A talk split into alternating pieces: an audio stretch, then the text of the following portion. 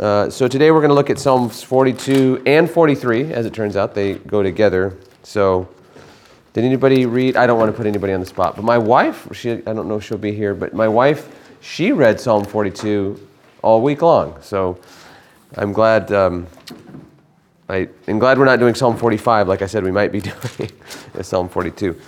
Uh, but next week we will do Psalm 45. I should say the next psalm that we'll do will be Psalm 45.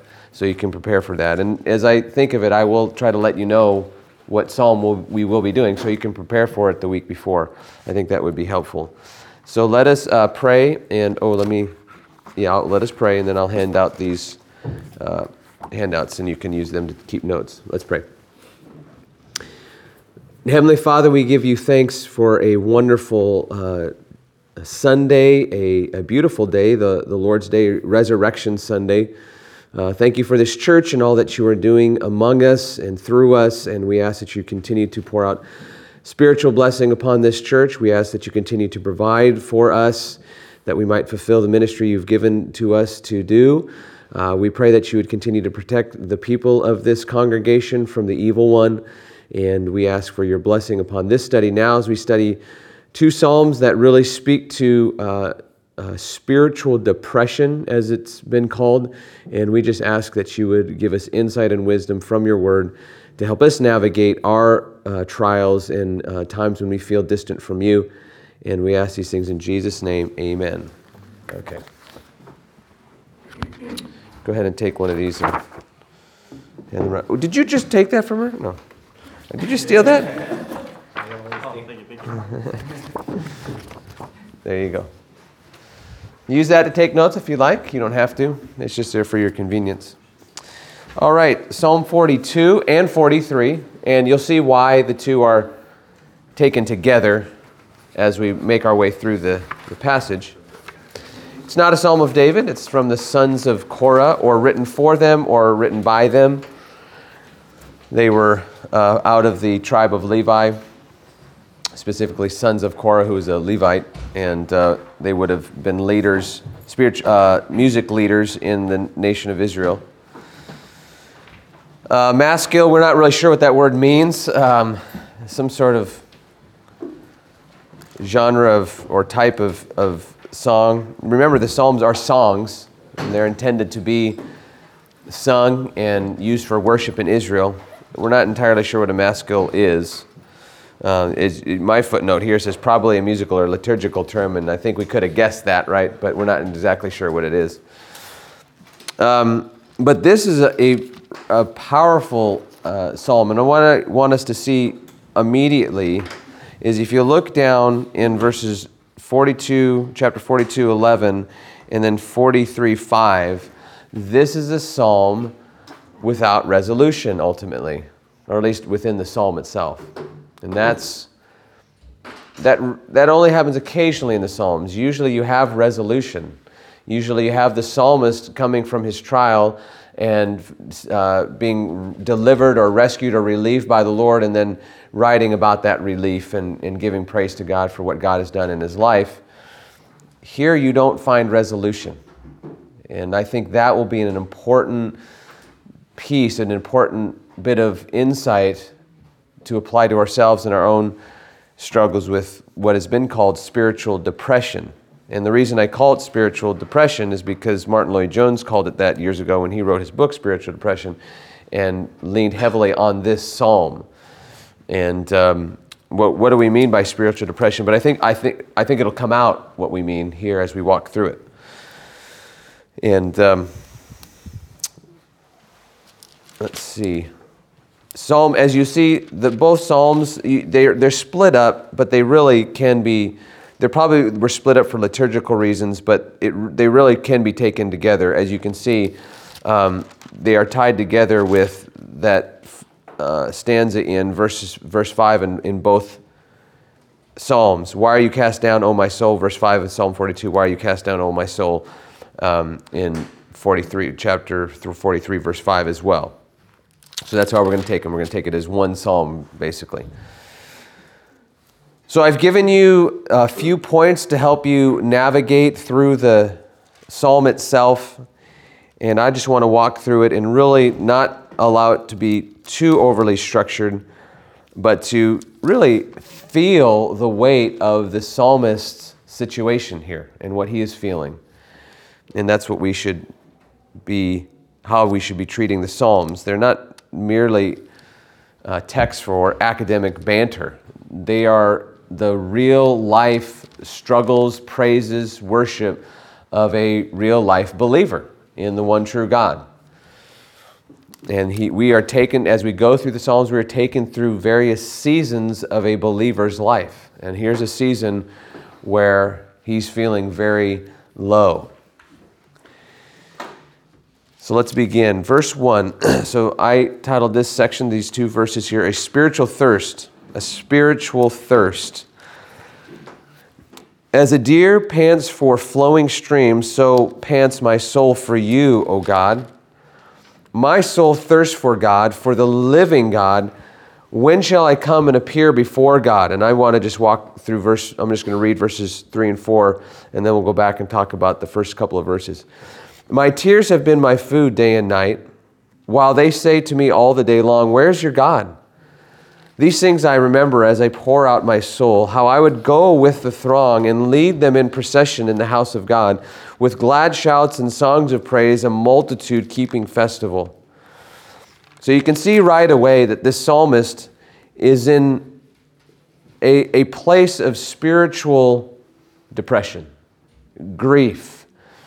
And not just grief, but grief over God. What do I mean by that? Well, he's in a situation where he has this thirst for God. And the language here is graphic. He's uh, trying to get us to understand how desperate he is for the Lord. And again, this is not merely a mental thing, this is his whole soul desires after the living God, which implies that he has had an experience with God where his soul has been satisfied by the Lord. And it's been such now that he's in a situation where God seems distant, distant. He is actually, as we'll see, he's actually, the psalmist is being kept from the place of corporate worship in Jerusalem, the temple. And he is wanting to praise and worship the Lord, and yet he is somewhere, he says uh, he's in the uh, land of Jordan and Mount Hermon in that area, which would have been north of, quite north of Jerusalem. And we don't know the circumstances, but he's been cast out that way. He's not able to get back to the place of worship in Jerusalem. And he's had experience with God where his soul has been satisfied, and now he is, he is not able to gain that satisfaction. So his presently in his present state, so he's saying his as a deer pants for the flowing stream. So you could just imagine an animal in a hot and arid environment, which which Israel often is and uh, seeking for, had been running for a while, maybe running from a predator for a while, and just thirsty. And as that, that deer is looking for some place to relieve its thirst, the psalmist is now comparing that thirst in that, that, in that arid and dry environment, the thirst that he has for God. And I just I want to point this out to us. This is highly and heavily experiential, isn't it? The, the Christian faith, rightly conceived, rightly understood, rightly experienced, is not a mere intellectual faith. And we just need to be reminded again that, of that again and again because we're in a church that highly prizes, as it should, the teaching of God's Word and the understanding of theology and the use of the mind and of clear thinking, right? I mean, I, I think that char- would characterize our church. But if that's all there is, guess what? You still don't have Christianity. Just knowing right doctrine about God, it's not Christianity yet. Is that, is that a stunning statement? You guys are like, whoa, Derek's going off his rocker. No, I'm not. You must be born again. That's what Jesus said. And being born again, as we'll hear today, even in the sermon, means receiving a new heart, a heart of stone that was removed and now replaced with a beating heart of flesh. So that you're not just experiencing truth intellectually, you're experiencing it spiritually to the point where you can say, My soul thirsts for God. And when you, the, the implication here is that if you have a soul that thirsts for God, it implies that you have previously been satisfied. You know what water does, right? I mean, you, you've gone, you've worked out really hard and you've gone on a long run and it's a hot day and you just can't wait to get back and get that big drink of ice cold water or vitamin water or whatever it is, right? And the reason you look forward to it is because you've had that experience before. You know what it's like to have your, your thirst quenched by that cool glass of water. And so here he's experienced something of God that, and, and, now it's not, he's not experiencing it, and so he is thirsting for it. And listen to again his language. As a deer pants for flowing streams, so pants my soul for you, O God. My soul thirsts for God, for the living God. Okay, so he, he has a spiritual thirst. He makes this question here. He says, When shall I come and appear before God? Which is a worship term in the Old Testament.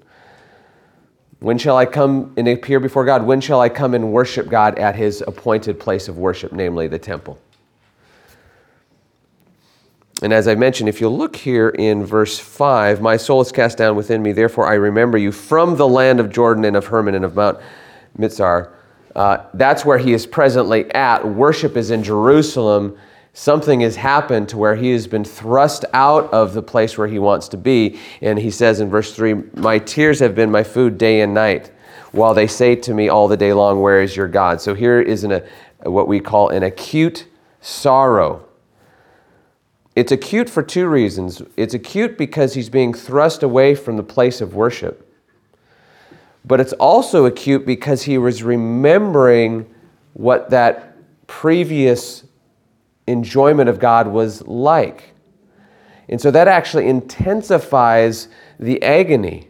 I don't have that experience right now, and I know that I did before. And that, in even remembering back when I did, as he says, these things I remember as I pour out my soul, just the grief, how I would go along with the throng and lead them in procession to the house of God with glad shouts and, songs of praise, a multitude keeping festival. So he's remembering times when he, with the congregation of Israel, would just worship the Lord and praise Him and enjoy Him and behold His glory with eyes of faith. And he's not experiencing that right now. And yet the grief is intensified by looking back and remembering how good it used to be. So there's this kind of double thing happening here. These things I remember as I as I pour out my soul. So he's he's pouring out a soul to the Lord. He's thirsting for God. He's remembering the time when he was being satisfied in that corporate worship and walking along with the congregation and leading them in procession and just having a wonderful time of worship, and it's not experiencing that now. And the, there's a, an acute sorrow because he's not only experiencing that lack right now, but he's also remembering a time when it used to be better. So it is an acute sorrow. I think that's, that captures what's going on here that language of pouring out his soul, just the, the grief. Now, let's step back here for a minute, and I do want you to see this, and you will see it clearly as we walk along. These are prayers, and this is anguish of faith, though. This is not utter despair, this is not secular despair, this is grief of faith. He is, he, he he's not he's wrestling with God, he's wrestling with his spiritual desires, he's, he's wrestling with these struggles, yet he is not departing from God. He's actually continuing to call out to God, he's pouring out his soul to God. He is not walking away.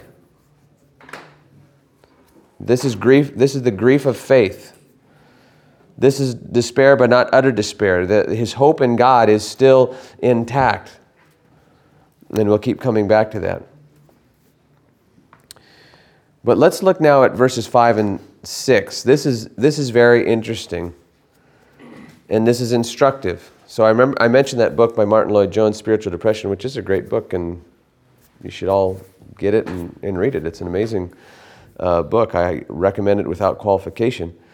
Uh, but he talks about, in that book, he takes this verse here, and he, and he says the, the, the believer should take instruction from this. The believer needs to have some healthy self talk. and not always allow himself to be talking to himself. So don't we, we, we, allow, we allow ourselves to talk to ourselves too much. We, we listen to ourselves too much when in fact we should be uh, talking to ourselves. And so here the psalmist is talking to himself and exhorting himself. So uh, here's an attempt at self encouragement, okay? Or self exhortation, really. I probably should have said exhortation, self exhortation, because that's what it is. Watch what he does. And this is instructive for us. We can do this too, okay? Why are you cast down, O my soul? Listen, soul, what is going on? Why are you cast down? And why are you in turmoil within me? That word turmoil is really strong.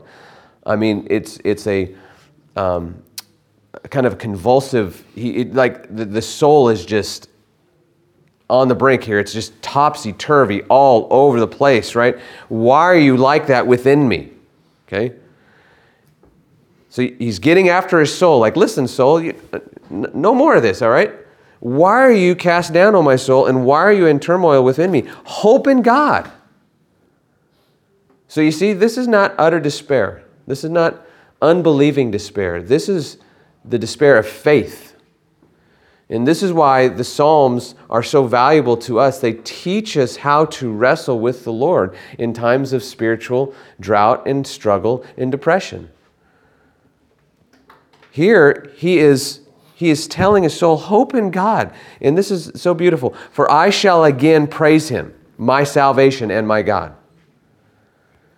So even though the darkness is kind of coming over him, there's still that ray of hope that he can see clearly, maybe small, but he can see it clearly, and he does not allow himself to be completely overcome with his despair. He believes that he shall again praise God. So he's exhorting his soul Come on, soul. You'll again hope in God. And uh, Martyn Lloyd-Jones says that's instructive for us. We need to stop listening to ourselves. We need to start talking to ourselves. God is our salvation. You will again hope in Him. He will not let you go, He will not leave you in a place of utter despair. He will revive you. You will again praise Him. So, this is his attempt at self exhortation or self encouragement, and we need to learn from it. I'm going to stop there and take a break and see what you guys have in, by way of questions uh, up to this point. Yeah, Abhilash. So, is it, is it the sons of Korah, the sons of Korah that was destroyed yeah, by the, that guy? The earth opened and so they were banished from the congregation because of that? No, they weren't. He was. He died. He wasn't. They weren't. The Korah was, not his sons. There's no isolation. Okay. Good question. Yes, Jason. Uh, in Second Corinthians seven, I think, when Paul talks about like uh, worldly grief. Yeah. Uh, or worldly sorrow versus godly sorrow Um, uh, would uh, how much of that would you think overlaps uh, uh where it says like uh, hope, uh, like grief that leads to a repentance and salvation, and in this case the self-exhortation aspect in the psalm? Do you think there's like overlap in that, and it could be kind of effectual in that also? So in 2 Corinthians 7, uh, Paul is talking about genuine repentance. And um, what does genuine repentance look like? There are two kinds of repentance, both of which can look real, but only one of which is. And he, he refers to them as godly grief and worldly grief. Uh, godly grief produces repentance that leads to salvation without regret, whereas worldly grief produces death. And then he goes on to explain how they responded. For we see, uh, see what earnestness this godly grief has produced in you. So he sees godly grief in them. And what does it look like? It is comes with indignation, probably indignation over sin, fear of judgment, uh, longing to be free from the sin, zeal, um, and uh, at every point you have proved yourself innocent in the manner they had a desire to clear themselves. So I think here Paul even talks about what is characteristic of godly grief, uh, God, what is characteristic of true repentance. Okay, um, worldly grief on the other hand, is, is not grief when you've sinned, not grief over the fact that you've sinned against a gracious God, but grief over the circumstances, grief over the things that you're going to lose because you have sinned. That's worldly grief. Godly grief is grief over what you've done uh, to sin against the Lord, again, uh, sin against a gracious Heavenly Father. Um, in terms of its relation to this, pas- this passage here, the issue isn't, um, through, and sometimes it is, sometimes the issue is asking for forgiveness for sin and how that sin has led the psalmist into a, a, a, bad situation. But here, there's really no talk of the psalmist's sin it's all about his adversaries who have thrust him out of the place of worship and thrown him up here to uh, North Israel, uh, away from Jerusalem, for whatever reason, we don't know. And they're taunting him, saying, Where's your God? Ha, look at you, you know. And so here it's not an issue of, of sin or worldly repentance versus godly repentance or godly grief versus worldly grief. This is a matter of the psalmist grieving over the lack of nearness to God that he used to have. So, if I were to categorize it, I would say this is in the, the category of godly, this is godly grief. Now, it's not, we're not talking specifically about repentance, but his desire for God and his heart to be near God and be intimate with God, and, and the lack of that causing him to despair and have grief that's godly. That's godly grief. Um, and so, if I were to categorize it, that's how I, I, I would. So, does that kind of answer your question in terms of the overlap? Yeah, good question. These are, these are holy desires, these are godly desires. Um, he's not grieving over the fact that he misses his house back down in Jerusalem and that sweet olive tree that he, olive grove that he had outside his, his house he is grieving because he has tasted and seen that the Lord is good, and he's not experiencing that right now because he's not at the place of corporate worship. And he's being pursued by his enemies, and they're taunting him. And so, any other questions?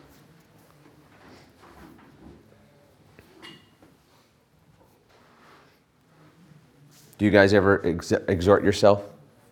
Pull yourself up and say, listen here. It's biblical. Um, this isn't just positive reinforcement, okay? This is, uh, this is biblical self exhortation, reminding yourself of your greatest good and that He is good to you. And yes, you will again praise Him. He will not let you remain in this place of despair.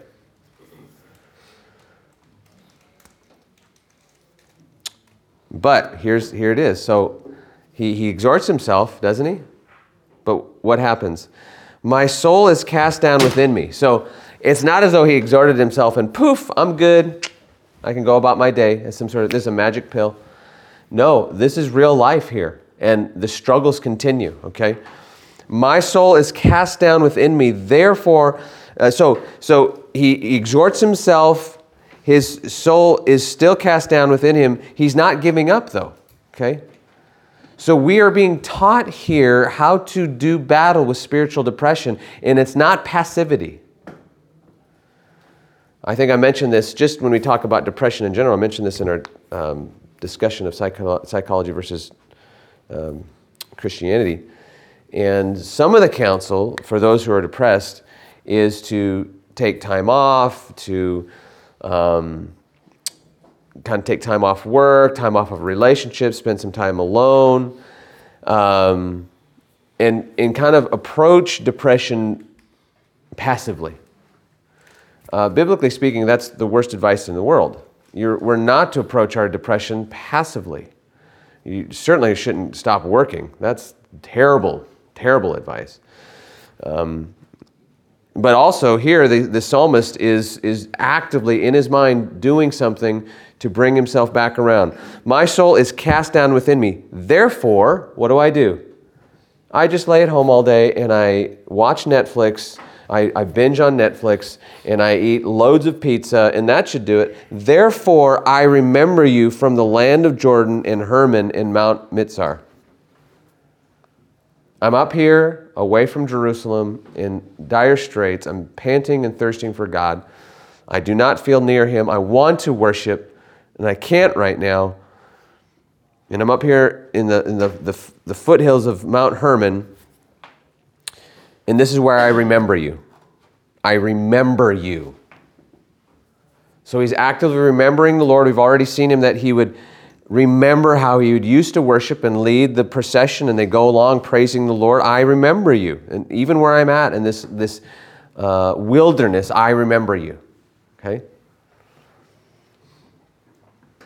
But it's, it's a place where he still is struggling, and watch how he uses this language. So, um, this deep calls to deep, the waterfalls, it's probably because he's looking, he's probably in a place where these water features and these land features are at. So he's looking around and he's drawing from these land features of where he is at, waterfalls, um, water features, and things like that. And he's using them now to illustrate his experience.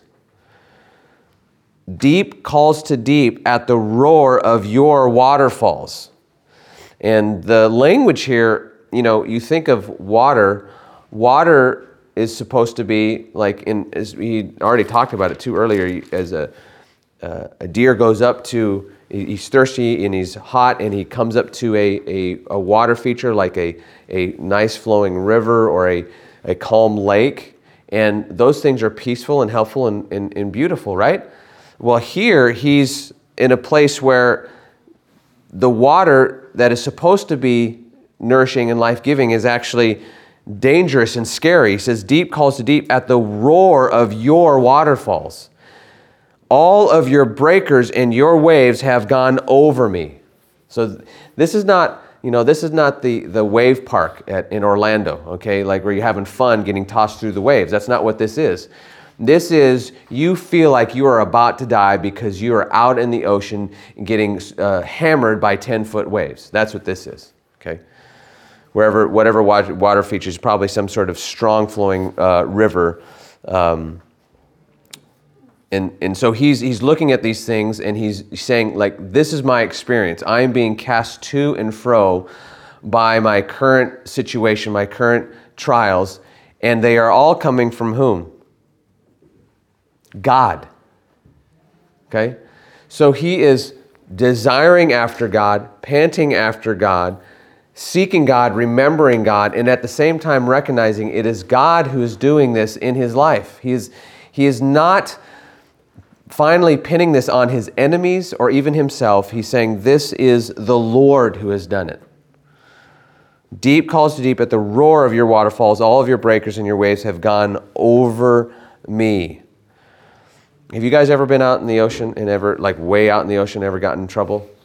It is really, really scary. That happened to me once, and it was terrifying, right? And it wasn't even like strongly, uh, the waves weren't even strong or anything like that. I was just way too far out. And, and, um, and here he's talking about the, the waves carrying him up and smashing him and coming over him. And you can just imagine the panic. You're out there in the ocean and you're out, or, or even in a, in a strong uh, river current, and the waves are just coming over. You can't catch your feet, you can't catch your breath, and that's the desperation he's feeling. But yes, he's, but yet he's attributing it to God. Okay? So he has a very strong, robust sense of God's sovereignty, of who God is. However, so given that, however, okay, verse 7, um, nevertheless, look at verse 8.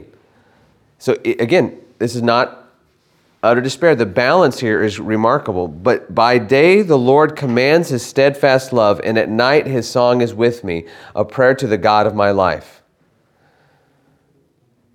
So he's, he's talking about the, the experience that he's feeling. God just, these waves and breakers, God's um, breakers have gone over him, yet there's also experiences in his life where he's re- he can recognize God's steadfast love. And his night, at night, his song is with me. So there is some relief here. There is some experience of the Lord. There is some joy. There is some hope. There is some faith here. And the, the way these two things are mingled together, I think, are very instructive and helpful because this is often the believer's life. You don't have, life doesn't come at us in nice, organized little chunks. Like, here comes the despair. Okay, I'm ready for the despair. Okay, here comes the joy. I'm ready for the joy. So you can prepare for it. That's just not how life works. At one point, you've got the waves and the breakers going over you, and it could be five minutes later, you are talking about the Lord commanding His steadfast love to you, and you have a song in the night. And then five minutes later, you've got another challenging situation, or whatever it might be, 10 minutes later, a day later, weeks, months, however those things get sorted out. I think it's very instructive how these things are weaved together and they're mingled one with the other. And it's instructive for us to see that he does not let go, he is still believing. Verse 9. So I, I called this section grieving and believing. Grieving and believing. Does that sound like anything you've heard in the New Testament? Paul's phrase, what? Sorrowful yet always rejoicing. Yep. I just how would you sum up the Christian life, Derek? Sorrowful, yet always rejoicing. Sorrowful, yet always rejoicing. That's, that's just, that would sum up the Christian's experience in this side of, the, of eternity. Sorrowful, yet always rejoicing. Grieving and believing. I say to God, my rock, why have you forgotten me?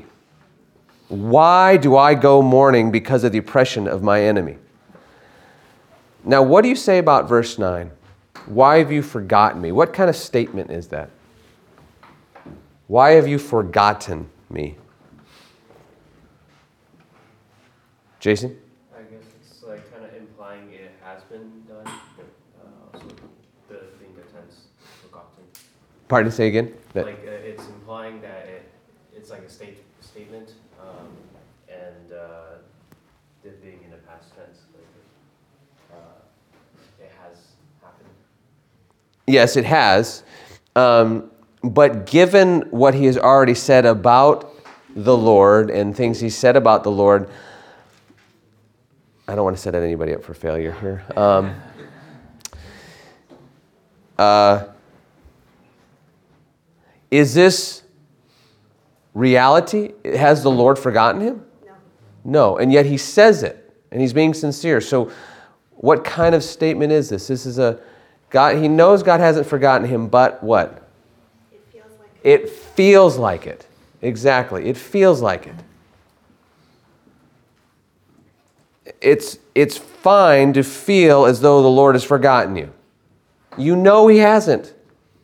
You know He hasn't. He, the psalmist knows God hasn't forgotten him.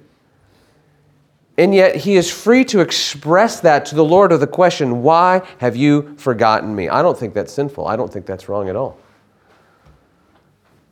Why have you forgotten me? It feels like you have. I know you haven't. You command your steadfast love for me every day. Your song is with me in the night. But this present situation, I feel like you've forgotten me, Lord. That's, that's where he's at. It's an overstatement in some ways. But it's, it's what Yvonne said it's because he feels this way. Why do I go mourning because of the oppression of the enemy? As the deadly wound in my bones, my adversaries taunt me while they say to me all day long, Where is your God? That's what's so hard about being in a situation like this is that not only do you get, it might be as a result of the taunts from your enemies, but it also then the enemies see that you're struggling and then that gives them fuel for the fire, right? They can keep saying, Where is your God? Ha! You, you agree that He's forgotten you, right? So this is just, this is, this is brutal. He's a deadly wound in my bones. I mean, these are, this is graphic, strong language, isn't it? Uh, Abhilash, did you have a question? Is it prophetic uh, in the sense Jesus says in the cross? Well, Jesus is quoting Psalm 42. Um, and when he says, My God, my God, why have you forsaken me? Yeah. That's Psalm 22.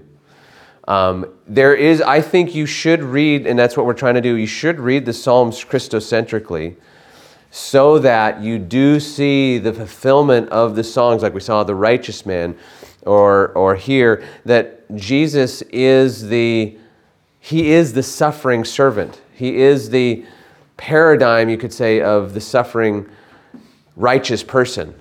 Um, So the statement, Jesus forsaken, is is it a true statement or it's what he feels like?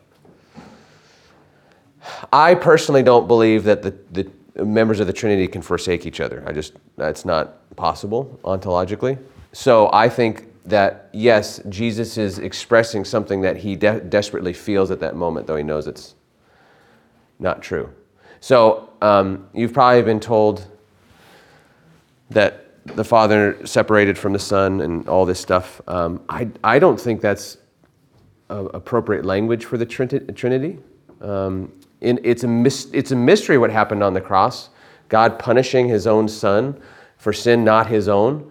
Um, but could the son be separated from his father? I have a hard time saying. So, in terms of your question, does was Jesus saying something that he felt acutely at the moment? Absolutely, um, because there was a pouring out of the wrath of God upon him for sins he had not committed that he did not deserve, um, and in that sense, there was a feeling of forsakenness. Yet, we can't therefore say that there was ever, at any point in the universe, at any point in eternity, a separation between the Father and the Son, ontologically. Um, we use that, if we are using that language to kind of help us understand the mystery of what happened on the cross, I'm fine with that. Um, but we need to be careful that we're not suggesting some sort of breach in the Trinity during that time of the Father pouring out wrath upon the Son. So I'm okay with saying, yes, this is something he felt acutely at the time. Though the perfect Son of God also knew that uh, the, the Father had not ultimately forsaken him and would not ultimately forsake him. So, Crystal. Um, there's an interpretation that says Jesus was forsaken and that on the cross he experienced actual separation from God. which Right. like, Right. So in a way, maybe in that moment that there was, like he was on hell, in hell on the cross, like like that type of interpretation. So like, what do you kind of think about that, or is it because he's referencing from the Psalms, which that is a feeling Mhm. that's more likely like what you're saying, and that interpretation probably isn't really sure. So that's why. So if the if the language we're using to describe what happened on the cross, um, if it's language we're using to somehow explain the mystery of that transaction that happened on the cross, and you use the word separation, um, I'm okay with that because I, I think it's just challenging to, to, u- to find language to describe the fullness of that, that mystery. I mean, the New Testament gives us plenty of language. We should try to s- stick with that. But um, in terms of I, um, yeah, so I guess that would just be my f- first answer, Crystal, would be I'm, I'm okay with the language so long as we know that what we're not suggesting is that there was some rending of the fabric of the Trinity when, while Jesus was on the cross. And um, the word language of separation can, can lead to that kind of conclusion. Um, there's also a popular, not popular, a new uh, view that says that God hated the Son for that moment or those three hours. Um, that's blasphemy. I'm just sorry. And it's coming from evangelicals. So that's blasphemy. Um, the, the, there was not an ontological rending, there was no hatred of the Son from the Father. Um, what we do know is that there was pouring out of wrath, he was a propitiation. Um, there was the judging of sin uh, upon the infinite Son of God. Um, a full compa- payment completed. Um, those are there. Those are the things that we know textually. So to go back to your original question and to Abhilash's question, when Jesus is quoting Psalm 22, he is expressing something that he genuinely felt. That the Father had turned his face away from him, as the, as the song says. Um, all the while knowing, Hebrews chapter 12, for the joy set before him, he endured the cross, despising its shame. He knew that there was no final, complete rending of his relationship with the Father. Um, he knew he would be restored again. So um, I think that's, that's all I'm hesitant on with the, the, the separation language. Um, Is it okay to say he just withheld his protection, not separation, not being separated, but just God's protection over Jesus? Or I think it's okay to say that God poured his wrath out on the Son, because that's what the New Testament says. Um, Jason? Could, could, uh, when Christ, uh, says, why have you forsaken me? could Yeah. Forsaken be better, just, uh, visualize as God, you know, look, just turning. Tur- looking away, turning away, yeah, like, yeah. Forsaking has a, a connotation of like abandoning, or like not, not giving attention, or like, you know, so, uh, yeah, rather than like separation as if it's like Yeah. a break in the Trinity. Right. And it too, if it's a matter of him feeling something uh, acutely, then I'm fine with forsaken language. I'm, I'm even fine with separation language if, if we know what we're talking about when we say that. Um, but Yeah, mean, could, could all this be explained by the mystery of the hypostatic union, you know, God and man? yeah, yeah, Like God, man, the humanity of, that he took on, he is obviously entwined with that, but the humanness of Jesus Mhm. can be something that can be separated, forsaken. It wasn't a part of the body, It's so hard to explain. Right. Union. right. Yeah, it is, and that's yeah. You just have to be careful because um, because of the the union of the the divine and human natures.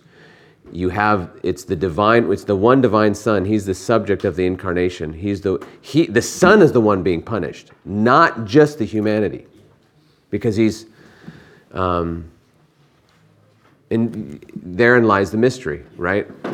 So because the Son is perfect, and so yeah, I, I think I've adve- uh, ventured about as far as I can in terms of my pay grade um, to try to to unravel the mystery. But I'm just explaining whatever language we use. Let's have a, a robust understanding of the Trinity. That that in that mystery, in that that transaction on the cross, that there wasn't some sort of divine rending, rending of the divine nature and things like that. Um, and and that's why I say like I'm trying to stick with New Testament language, and you know I'm I'm not upset at anybody using separation language. I just don't want it to become confusing in that ontological sense. So, yeah. Thanks for all the easy questions today, guys. I appreciate that on on on this Sunday. Um, okay, uh, verse 40, uh, I'm sorry, chapter 42, verse 11. At the end of this psalm, why are you cast down, O my soul, and why are you in turmoil within me? Hope in God, and I shall again, for I shall again praise him. Um, my salvation and my God. Anticipation, but no resolution. No resolution. Huh. Well, maybe he'll get resolution in, in chapter 43. Um, verses 1 and 2. Request for vindication. Defend my cause. Vindicate me, O God, and defend my cause against ungodly people. For the deceitful and unjust man, deliver me. Or from the deceitful and unjust man, deliver me. For you are the God in whom I take refuge. Why have you rejected me? Why do I go about mourning because of the oppression of my enemy? So we're still in a troubled state. He is clearly being oppressed by someone or a group of people. Um, they are taunting him. They are keeping him from uh, going where he wants to go to worship the Lord. Um, he is he is mourning. I mean, uh, his tears. Verse three of chapter forty-two. My tears have been my food day and night. have you guys ever experienced this kind of thing where, like, someone can look at you wrong and you'll start crying? I'm, I'm, I'm not just talking to the ladies here. Um, that's the state that he's in. Probably exceedingly exhausted, very tired, oppressed by the enemy. He's going about mourning. And so he looks at his circumstances and it feels like God has rejected him. And so he's praying, would, Lord, would you vindicate me and defend my cause? This is perfectly legitimate prayer for the child of God. By God's grace, you've been brought into his family, you've been justified. And so you, you, don't, you don't plead on the basis of your own righteousness, but you can now plead for God to defend your cause against ungodly people. You are able to look out across your oppressors and say that they are deceitful and unjust. You can say that. You can conclude that. That's not judgmental. They are deceitful and they are unjust, and I pray that you deliver me from them. These are all legitimate prayers that a godly person can and should pray in this, in this kind of situation. So he requests vindication, whatever the situation is. And then he requests, he makes a request for renewed worship. Send out your light and your truth. Let them lead me. Let them bring me to your holy hill and your dwelling. Referring to here, probably immediately the temple at Jerusalem, but probably with a view to something greater than that, I think. Let them bring me to your holy hill and to your dwelling. Now, again, God's dwelling was in Israel, but there is language in the psalm in, in the Psalms that pushes you beyond just the temple. That there's more than this. He's looking forward to something greater than just the temple. Uh, I will go to the altar of God, to God my exceeding joy, and I will praise you with the lyre, my God, O God, my God. Again, his grief is not over the fact that he can't return to a sweet plot of land in outside or in Jerusalem with his nice olive grove and his two donkeys or whatever, right?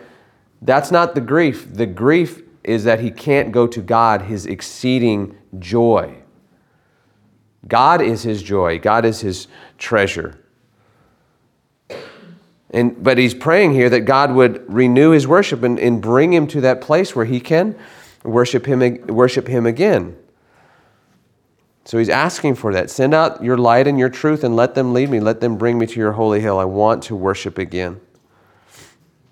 But guess how the, these Psalms end? Why are you cast down, O my soul, and why are you in turmoil within me? Hope in God, for I shall again praise him, my salvation and my God. And that's how we're left.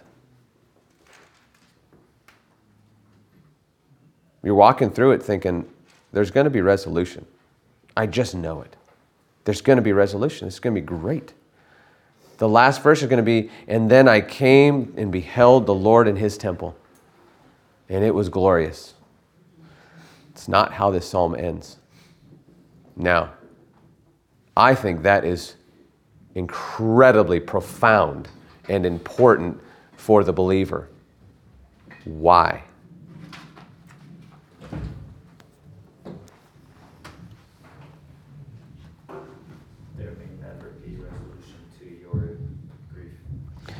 In this life, there may not be total resolution to your grief. In this life. But his statement is still true. Hope in God, for I shall again praise him, my salvation and my God. There will be a time when the grief is fully resolved. It may be in this life. If it's not, it will happen. God will resolve it. So that the, this, the self exhortation, hope in God, for I shall again praise Him, my salvation and my God. The, the, the lesson here is that it may not happen immediately. It may happen a f- few weeks from now, may happen a few months from now, may happen a year from now, may happen for it may not happen immediately, but it will happen. So, this lack of resolution, I think, helps create strong Christians who are able to weather difficult, challenging, even spiritually depressing times while at the same time reminding ourselves and exhorting ourselves we it, it's not it's not just i resolve that life's going to stink from here on out. That's not the resolution. The res, he resolves to hope in god for i shall again praise him. That's that's what he's placing his hope in. And this creates strong christians who are able to weather challenges in life without becoming utterly disgruntled complaining, grumbling, bitter people. And I've known Christians who have gone that direction because they have failed to exhort themselves, They Hope in God, I will again praise Him. This um, psalm has been tremendously helpful to me. And even going through it again, it's, it's a, just a renewal of my own um, experience with it previously. I had to teach, in, actually, I had to teach this psalm my first sermon in sermon prep class was this psalm. Psalm 42, yeah.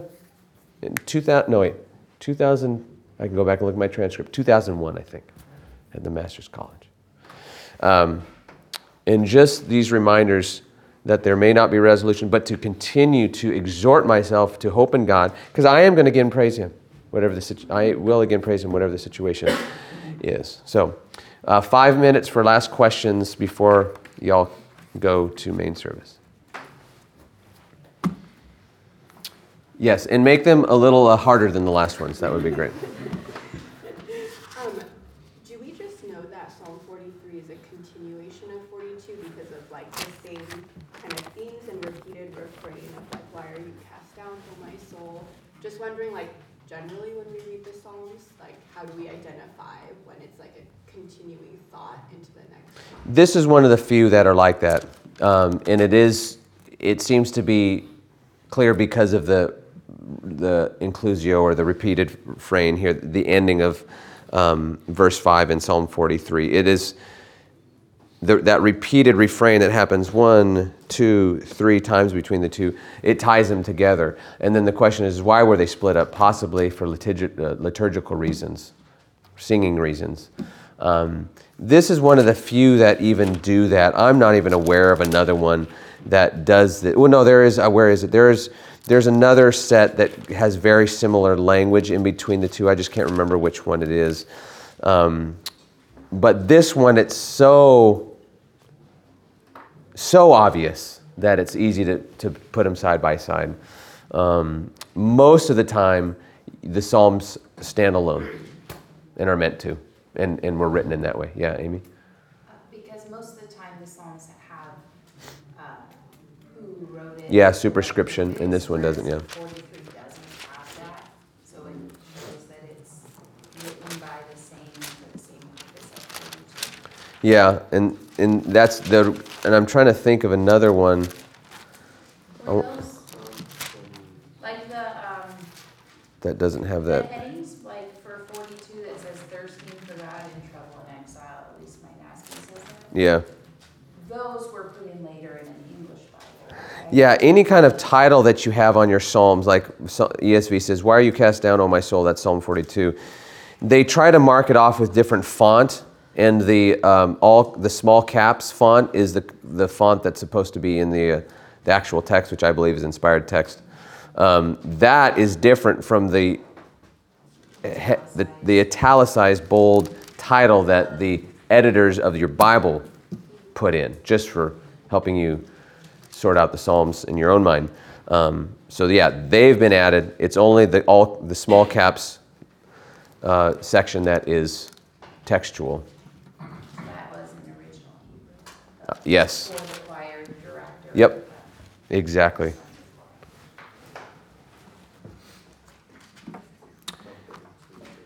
Anything else?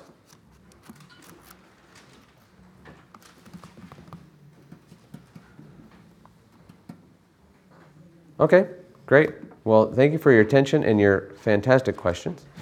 Um, maybe this week I'll uh, dig into your uh, question about what happened on the cross, see if I can come up with even more clarity um, for our sake.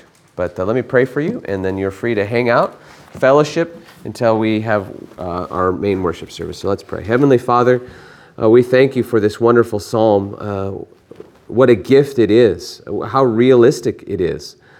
Um, boy, we are tempted to uh, just give a kind of, uh, to seek kind of a placid emotional life to make it appear as though everything is just fine, and yet the Psalms cause, call us to, to um, pour out our heart to you and to wrestle with grief and to admit it, admit it when we have it, and to be able to cry out to you and say, Lord, why have you forgotten me? Knowing you haven't, yet it's how we feel, and the psalmists give us a voice to do that.